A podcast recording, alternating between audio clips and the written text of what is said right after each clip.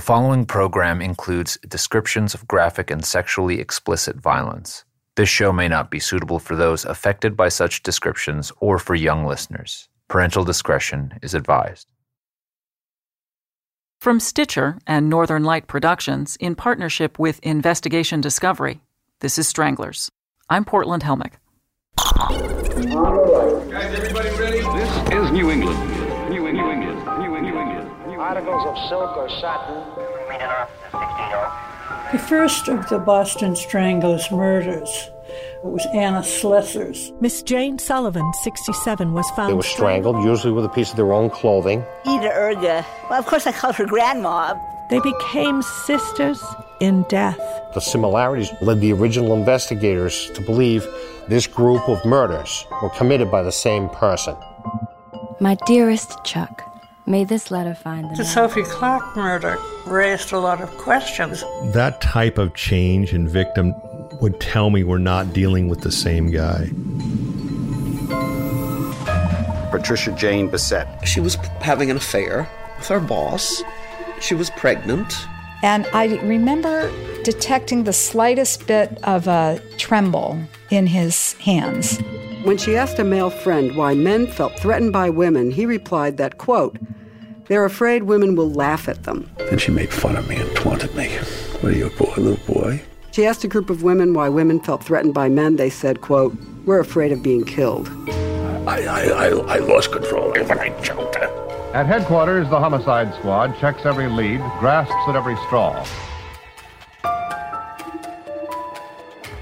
Episode 6 Measuring Man.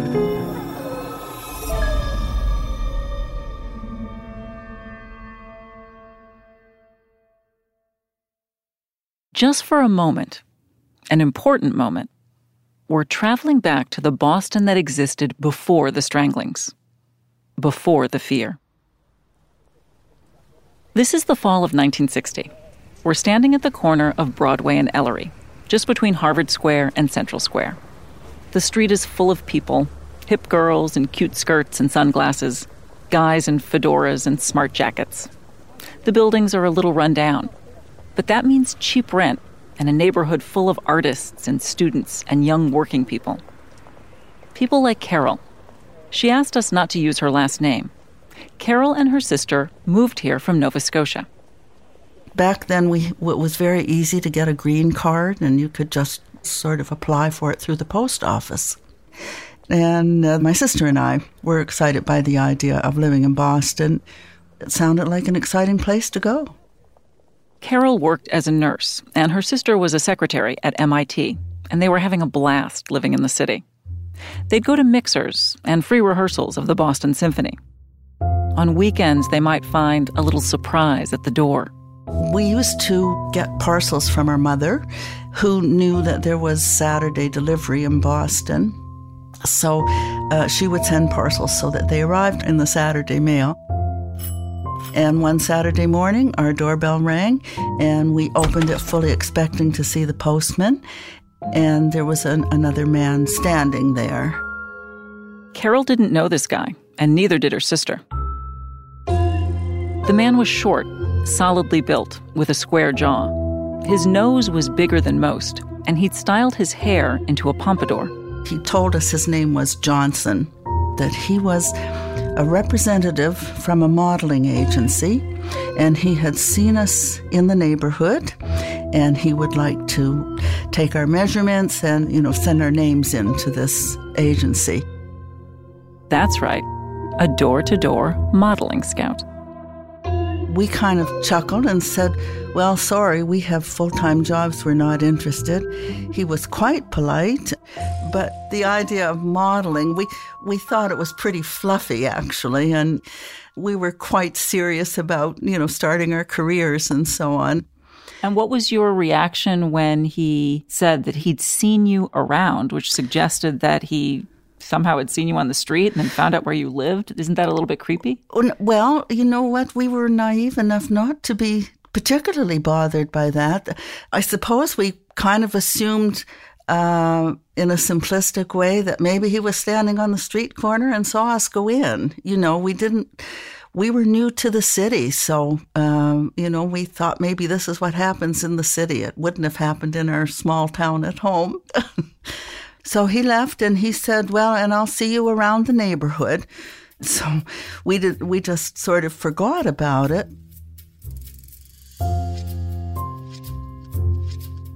Then um, on the following Monday, two days later, after my sister had gone to work, someone knocked at the door. And um, I didn't open it because it was eight o'clock in the morning. And I asked who it was, and he said, It's Mr. Johnson. I spoke to you on Saturday, and I'd like to speak to you again. And that kind of frightened me. And for some reason, I had the wits to say, Well, my boyfriend is here, and he's telling me not to open the door. You, you lied. I was alone, yes. I guess I thought that he wouldn't be interested in coming in if there was another male present. And he said, okay, and away he went.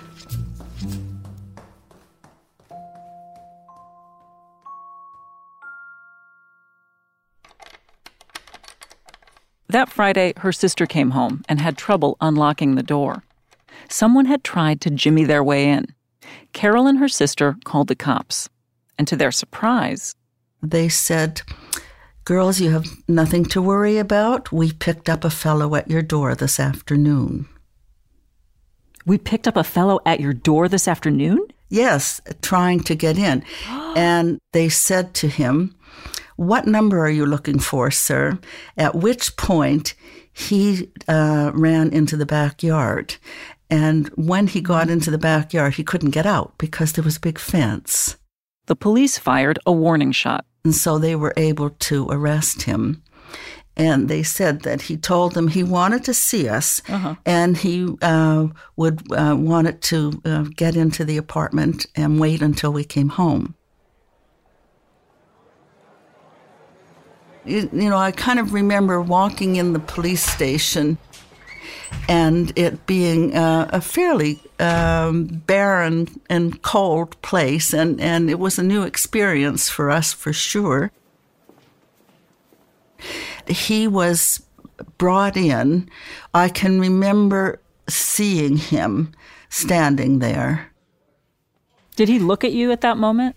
Oh, yes. Yeah just a, a, blank stare. He, he wasn't trying to be friendly or anything. He just stood there.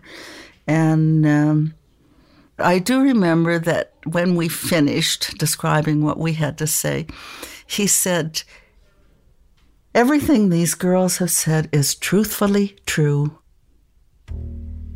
It was it was there was it was sort of sad the way he said it, you know, as if he was giving up and, and then they took him away.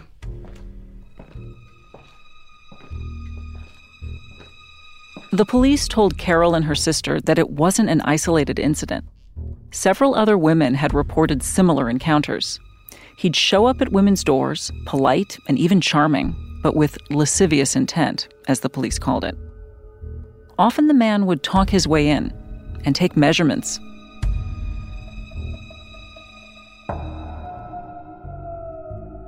In some cases, women reported going to bed with him consensually. But other times, when he'd been rebuffed, the man would come back to the apartment, slip the lock, and wait. The police called this guy the measuring man. There was a one day trial on May 3rd, 1961, and Carol testified alongside other women. The man was found guilty on eight counts of breaking and entering, but not guilty of, quote, lascivious acts.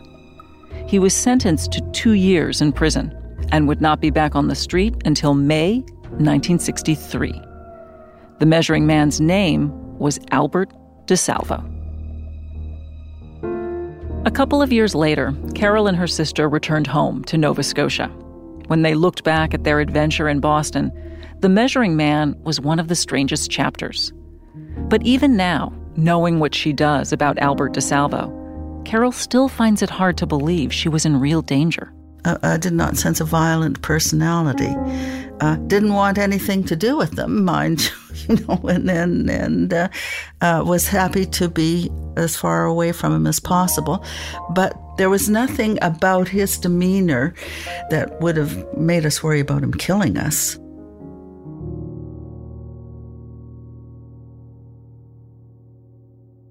Fast forward to Boston in September 1963. The Strangler loomed in the imagination of every woman in Boston, and he seized headlines far beyond the city. By now, the story had been published abroad. The London Daily News and Star reported that another Jack the Ripper might be loose in Boston. Stories appeared in newspapers in France, Spain, Germany, and Sweden. The Charles Street hardware store at 54 Charles Street has been deluged with requests for door chains, window locks, and door locks. Dick Gunman, manager of the store, said this time the requests have come from young girls. He said, quote, girls in their teens and 20s are buying so many locks, I can't keep them in stock. They're really scared, and I can't say I blame them. More than 2,000 agents and detectives scrambled to catch the strangler. They'd interviewed people in mental institutions. They'd rounded up gay men and women for no clear reason. They'd pushed on petty criminals. And they'd scraped every corner of the crime scenes. But the Boston Strangler continued to evade them. Lieutenant Detective Edward F. Sherry has been working on the strangling since the very first case. He knows the frustrations better than most. Bring them in here. I'd like to talk to them. Bye-bye. There's an image that perfectly captures the hopelessness investigators felt back then. It's from a television interview Lieutenant Edward Sherry gave to NBC nightly news anchor Chet Huntley. After considerable amount of work by all concerned, we did locate this particular man.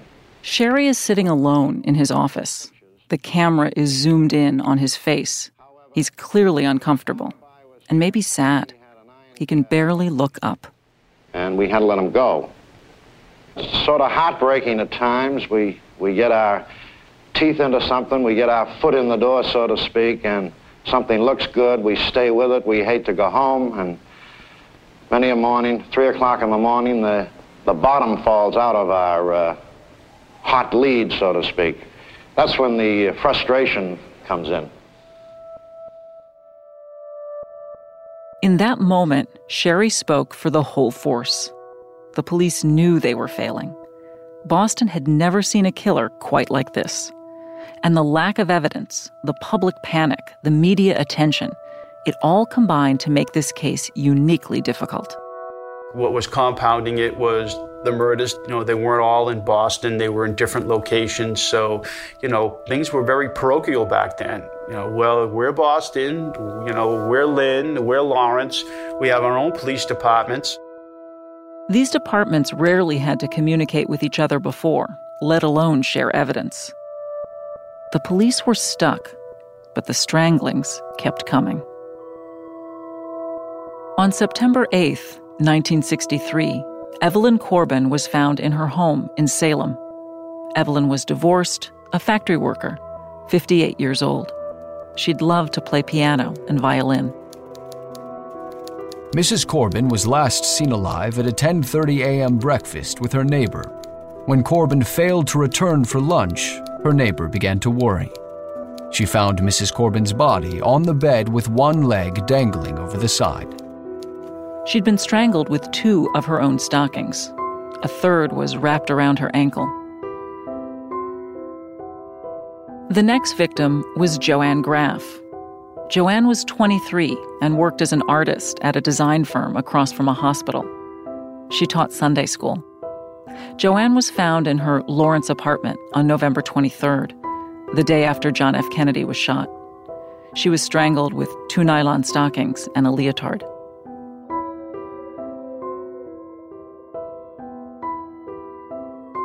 The next victim would be the 11th attributed to the strangler.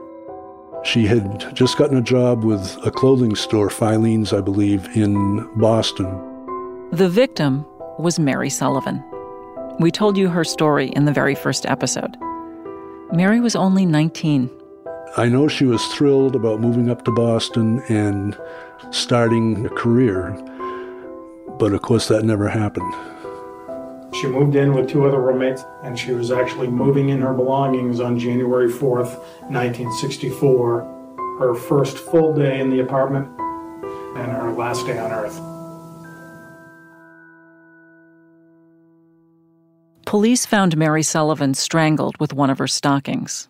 She had also been violated with a broomstick, which the killer left protruding from her body. I think the manner in which she was displayed, you know, with a with a card that said, you know, Happy New Year's and, you know, a big bow around her neck. I think this was really the final straw in terms of we've got a maniac on the loose here. We need to catch this guy. Mary Sullivan's body, what was done, I think stunned a lot of people. Mary was the Boston Strangler's youngest victim, and she was also an Irish Catholic girl in an Irish Catholic city. The public was furious. The police were demoralized. And something had to change. So that's when the Attorney General, Edward Brooks, stepped in and said, okay, I'm going to take the unprecedented step of forming a task force. And we're going to coordinate all of these investigations into one task force. They're going to work out of the State House. I'm going to assign an attorney to be in charge. We're going to pick detectives who have worked on the cases, and they're going to form the task force. Extraordinary methods of investigation are needed to deal with these highly abnormal and uncommon crimes. Edward Brooke was not your run of the mill attorney general. He was the first African American to ever hold that job in the country. People thought Brooke could become a senator, maybe even president. Brooke knew a state takeover of a city investigation was almost unheard of. It was a nuclear option. It was a tremendous gamble for Edward Brooke to take over the investigation of the Strangler murders and preempt the authority of three different counties and five different towns because if it backfired, it would be very bad for him politically. Susan Kelly, author of The Boston Stranglers. I do think humanitarian considerations motivated him to a large extent. He did want to see the murders solved. They did cause him sorrow and concern. But if the Strangler murders were solved under his aegis, it would present him with a huge political advantage. To lead the task force, Brooke appointed a friend, his deputy and law school buddy, John Bottomley. Bottomley's first job was to bring all the various police departments under one tent Boston, Cambridge, Lynn, Salem, and Lawrence. Their evidence and notes totaled nearly 40,000 pages.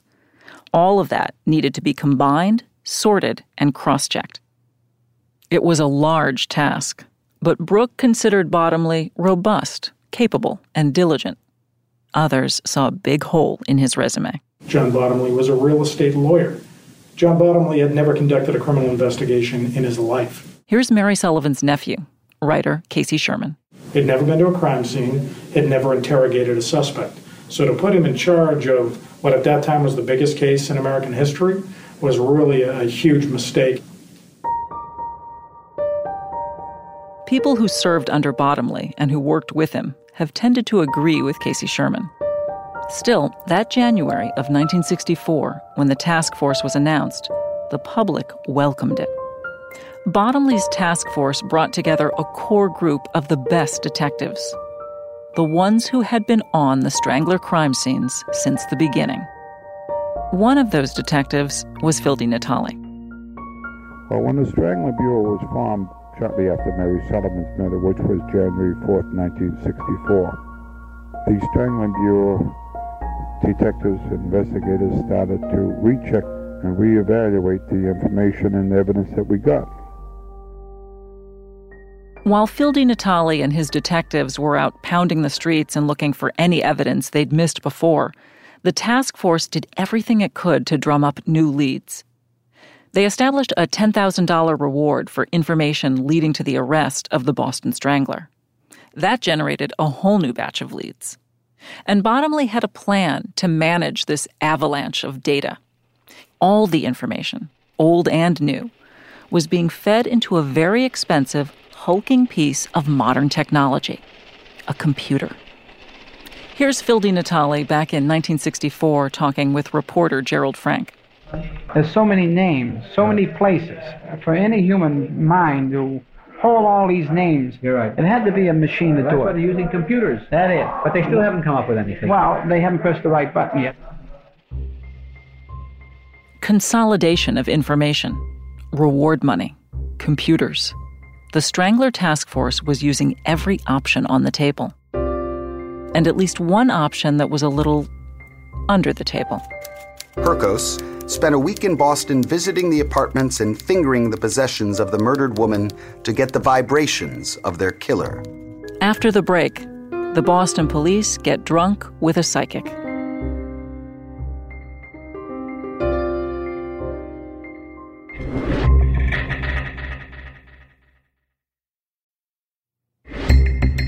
Now, back to Stranglers.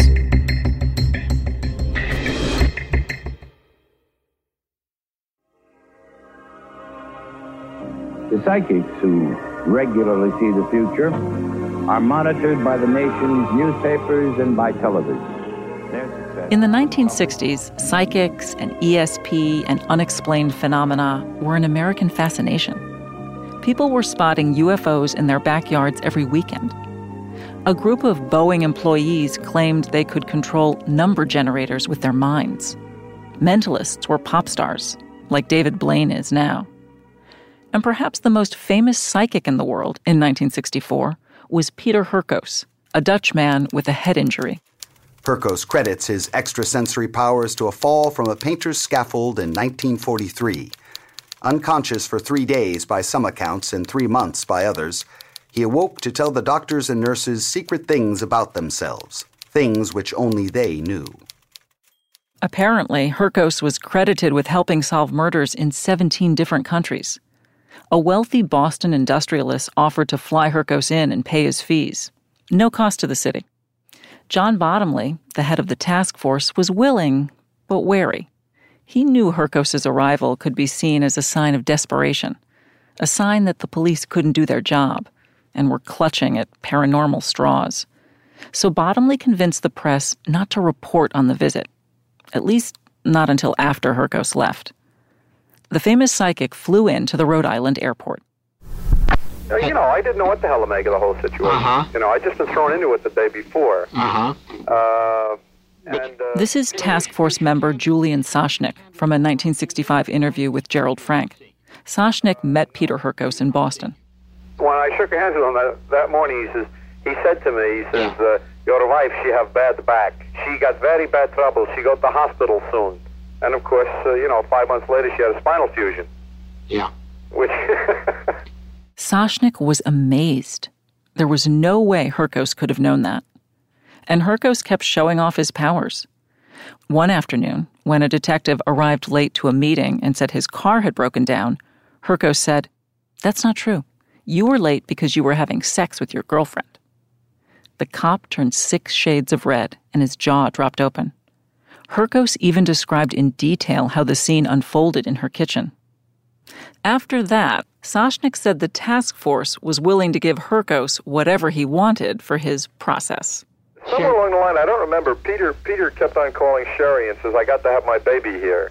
And she flew into Boston, and I picked them up. And uh, they came back to the motel. There was a good deal of drinking going on. Nobody was drunk, but Peter would sip on scotch on the rocks and smoke cigars almost continuously. Hurkos was on the case for six liquor fueled days. Soshnick would drive him around Boston, waiting for him to say he had a feeling about a particular location. Other times, Hurkos would hold his hand over a pile of evidence on a desk or a hotel room floor. And sometimes these objects would trigger his mind. He likened it to a TV being turned on. He'd describe the images he was seeing, and sometimes he'd speak in voices.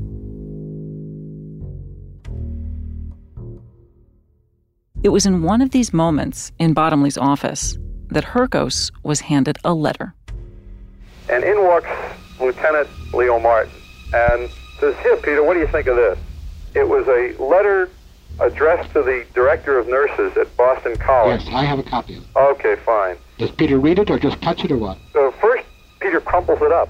He says, I don't want to read it. Yes. He crumples it up and holds it in his hand, and you can see he's making some sort of physical effort to concentrate. Uh-huh. And his back was straight like a like a rod, and sweat starts pouring out, and he says, "My God, this son of a bitch, he do it." He says, "This son of a bitch." Hurkos saw the son of a bitch clearly. He had a sharp nose and a scar on his left arm. He was effeminate, tortured, and nervous. He hated women, and he sold shoes. Bottomley and Soshnick were stunned. The man who wrote the letter, Tony Moran, matched Hurkos's description, right down to Moran's job as a door to door salesman, selling nurses' shoes. We called the shoe company. This got us, you know, intrigued in him because this would give him access to uh, That's right. houses and so forth. Soshnick and Bottomley moved immediately. They detained Moran in a mental hospital and searched his apartment. There, they found a book of yoga drawings with 11 pictures of women crossed out.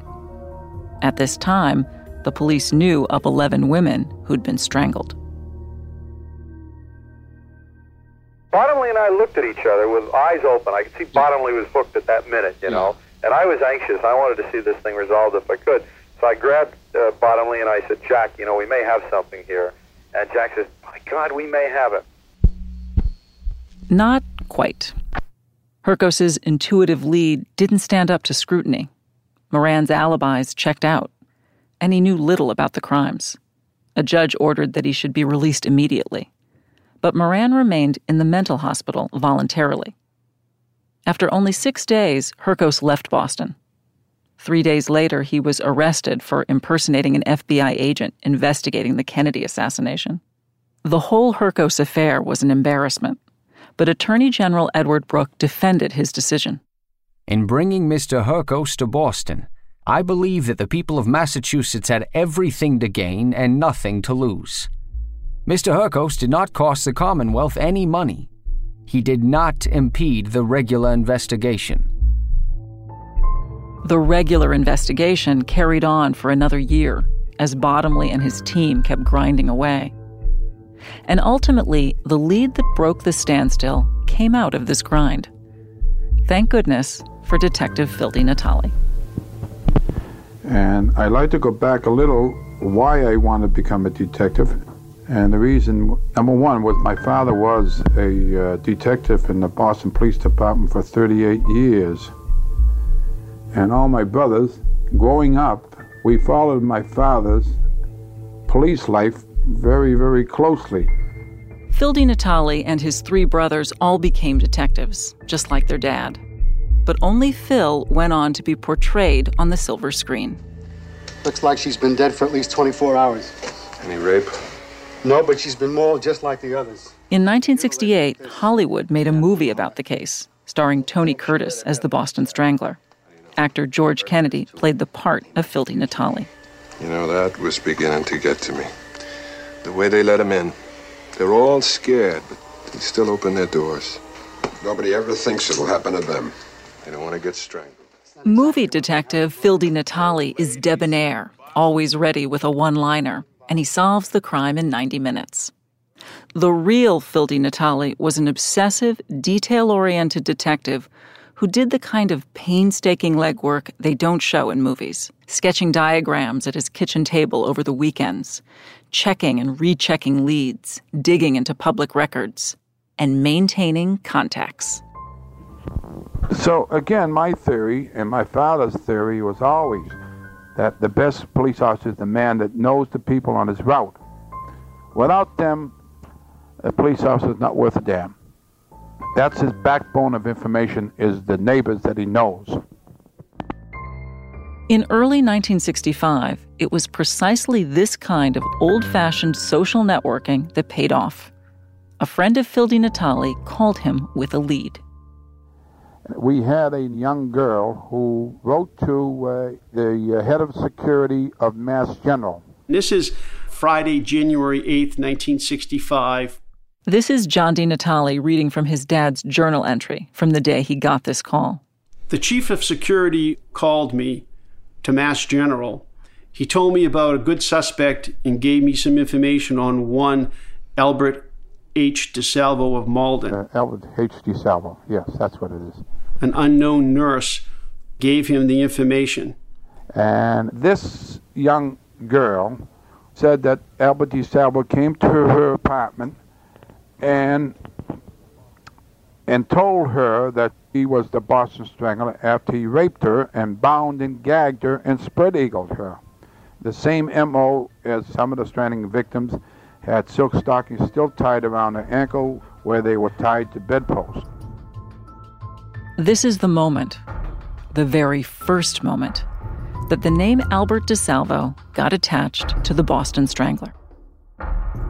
And the lead originated from a woman we still can't identify.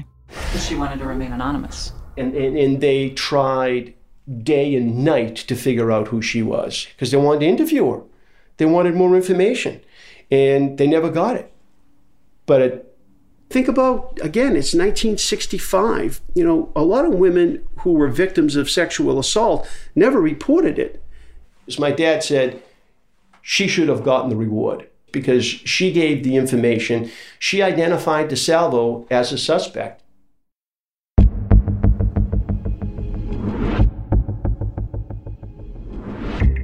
After the break, Detective Phil DiNatale follows the lead of a lifetime.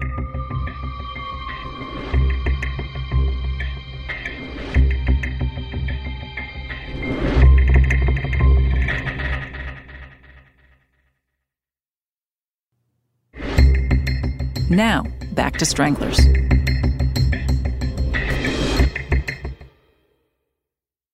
In early 1965, Detective Phil DiNatale set out to track Albert DeSalvo. And the first thing he uncovered? DeSalvo was already in prison. The Cambridge police had locked him up a couple of months earlier on several counts of breaking and entering and intent to commit an unnatural and lascivious act. DiNatale went down to the Cambridge police station and told them, Hey, you've got a guy here who I think might be the Boston Strangler. And they said, Phil, he is not the Strangler. You're wasting your time. We've interviewed him. He's in Bridgewater now. We got him for three or four uh, assaults and rapes here in Cambridge. It's true, the Cambridge police had asked DeSalvo about the Strangler crimes. This was fairly common at the height of the panic, especially with a guy like DeSalvo, who had a long rap sheet as a sexual predator. Here's Detective DiNatale's partner, Jim Mellon. Some policemen had presence of mind to say to him, Kid, are you the strangler? Mm-hmm. And he said, Don't be absurd. I read that. Don't be absurd, because I was surprised that he used such language. This, this, this surprised me too because this is A little highfalutin. much, much too too highfalutin. Uh-huh. But of course, the cops didn't take DeSalvo at his word.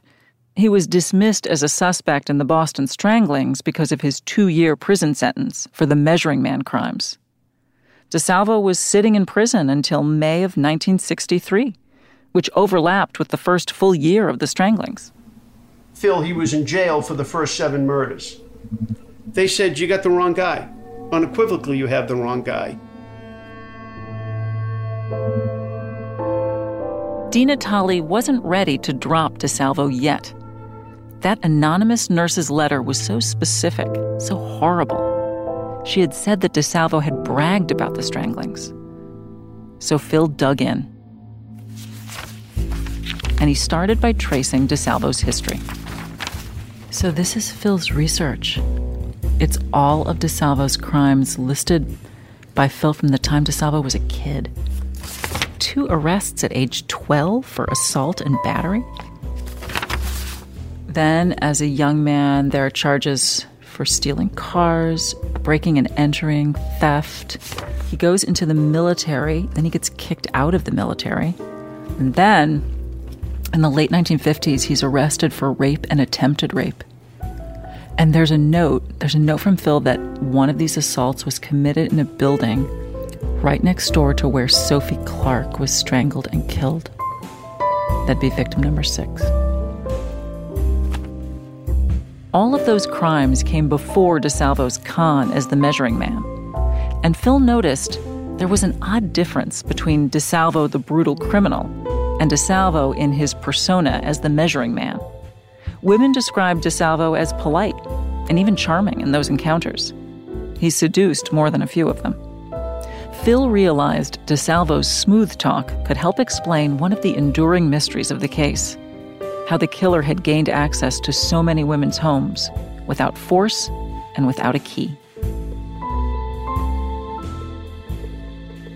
Phil thought DeSalvo's profile was a great match for the Boston Strangler. But the timeline he'd gotten from police didn't work so well. DeSalvo's measuring man sentence had stretched until May 1963. That meant DeSalvo couldn't have murdered the first seven Strangler victims. But Phil was an old school detective, and he knew when the facts don't add up, dig deeper. That little gut told him I'm going to go recheck this because my dad was was always like that when it came to investigations. That's third generation detective John DiNatale. So because they said, "Hey Phil, you know, he's in jail, he's not your guy." My dad would say, "No, no, no, no, no. I'm not starting from point C. I need to start at point A. So when I get to C, I know I'm standing on firm ground and I'm not going by somebody else's assumptions." So he went and he checked it.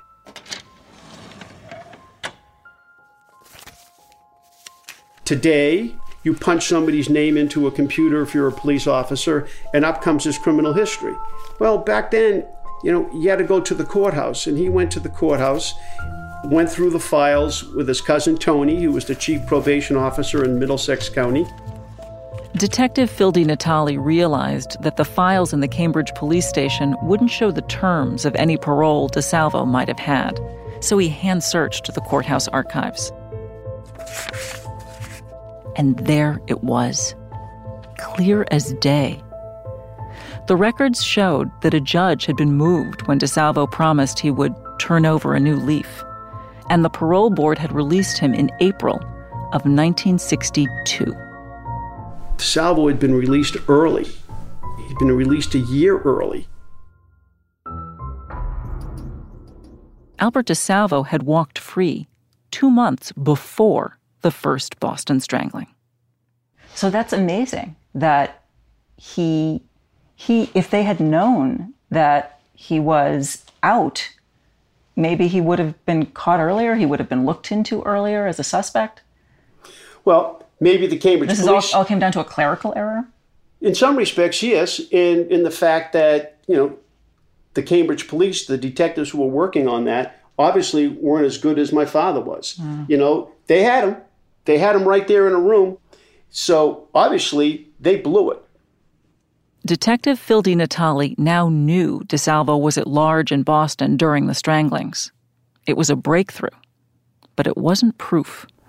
Now, with this information, we don't have a habit of going to the newspapers and say, uh, Albert DeSalvo is a Boston Strangler, and then we'll solve it or we'll prove it.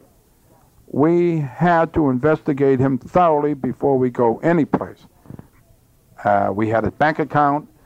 We went far as checking his automobiles to see if he was tagged in the Back Bay area. Phil found the construction company where DeSalvo worked and obtained DeSalvo's employment records. And we found out that during the murders he was available. We also found out that he was in the areas of the murder at the time these murders were, were uh, committed.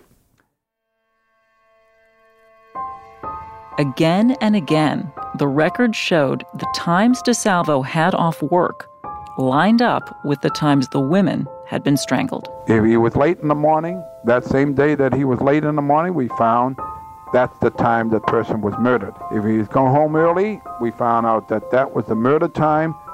So you see that we had him pretty well tied up. We even knew the color of his underwear. Phil DiNatale's hard work had paid off. He was on the verge of solving the biggest case of his life. And all he had to do was go get his man.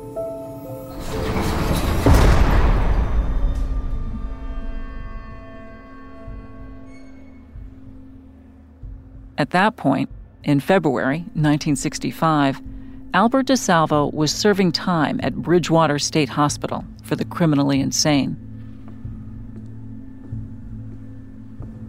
Next time on Stranglers, Detective Phil DiNatale goes to Bridgewater to meet the Boston Strangler.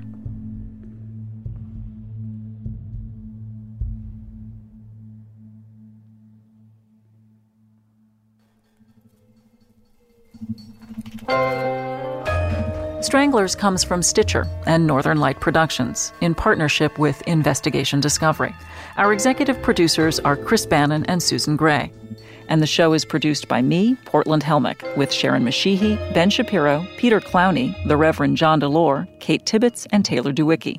Special thanks to Ren Ross, Paul DuBois, and Bill Irwin, and to the Harry Ransom Center archives for access to the Gerold Frank Boston Strangler recordings. The actors who appear in this episode are Charlie Thurston, R. Ward Duffy, Sharon Mashihi. Original scoring is by Allison Leyton Brown. Stranglers is produced with the assistance of John DiNatale of DiNatale Detective Agency in Boston.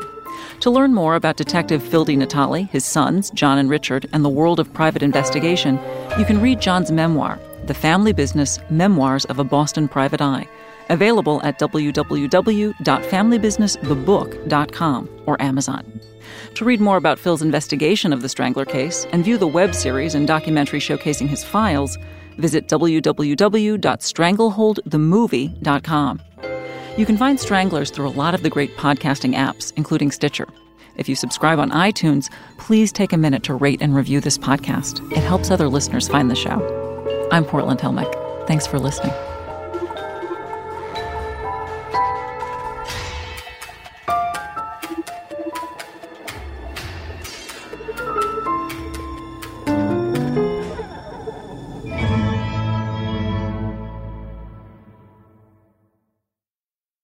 Next time on Stranglers. Phil DiNatale goes to Bridgewater State Hospital to meet Albert DeSalvo. Well, I just want this to be on record, and this is the truth, so help me God, that we had him first. And I go to a prison outside of Boston to meet a man who knew Albert DeSalvo. He said the reason why he was so successful in subduing a victim was because he had a particular stranglehold that he had learned when he was in Germany in the army. That's next time on Stranglers.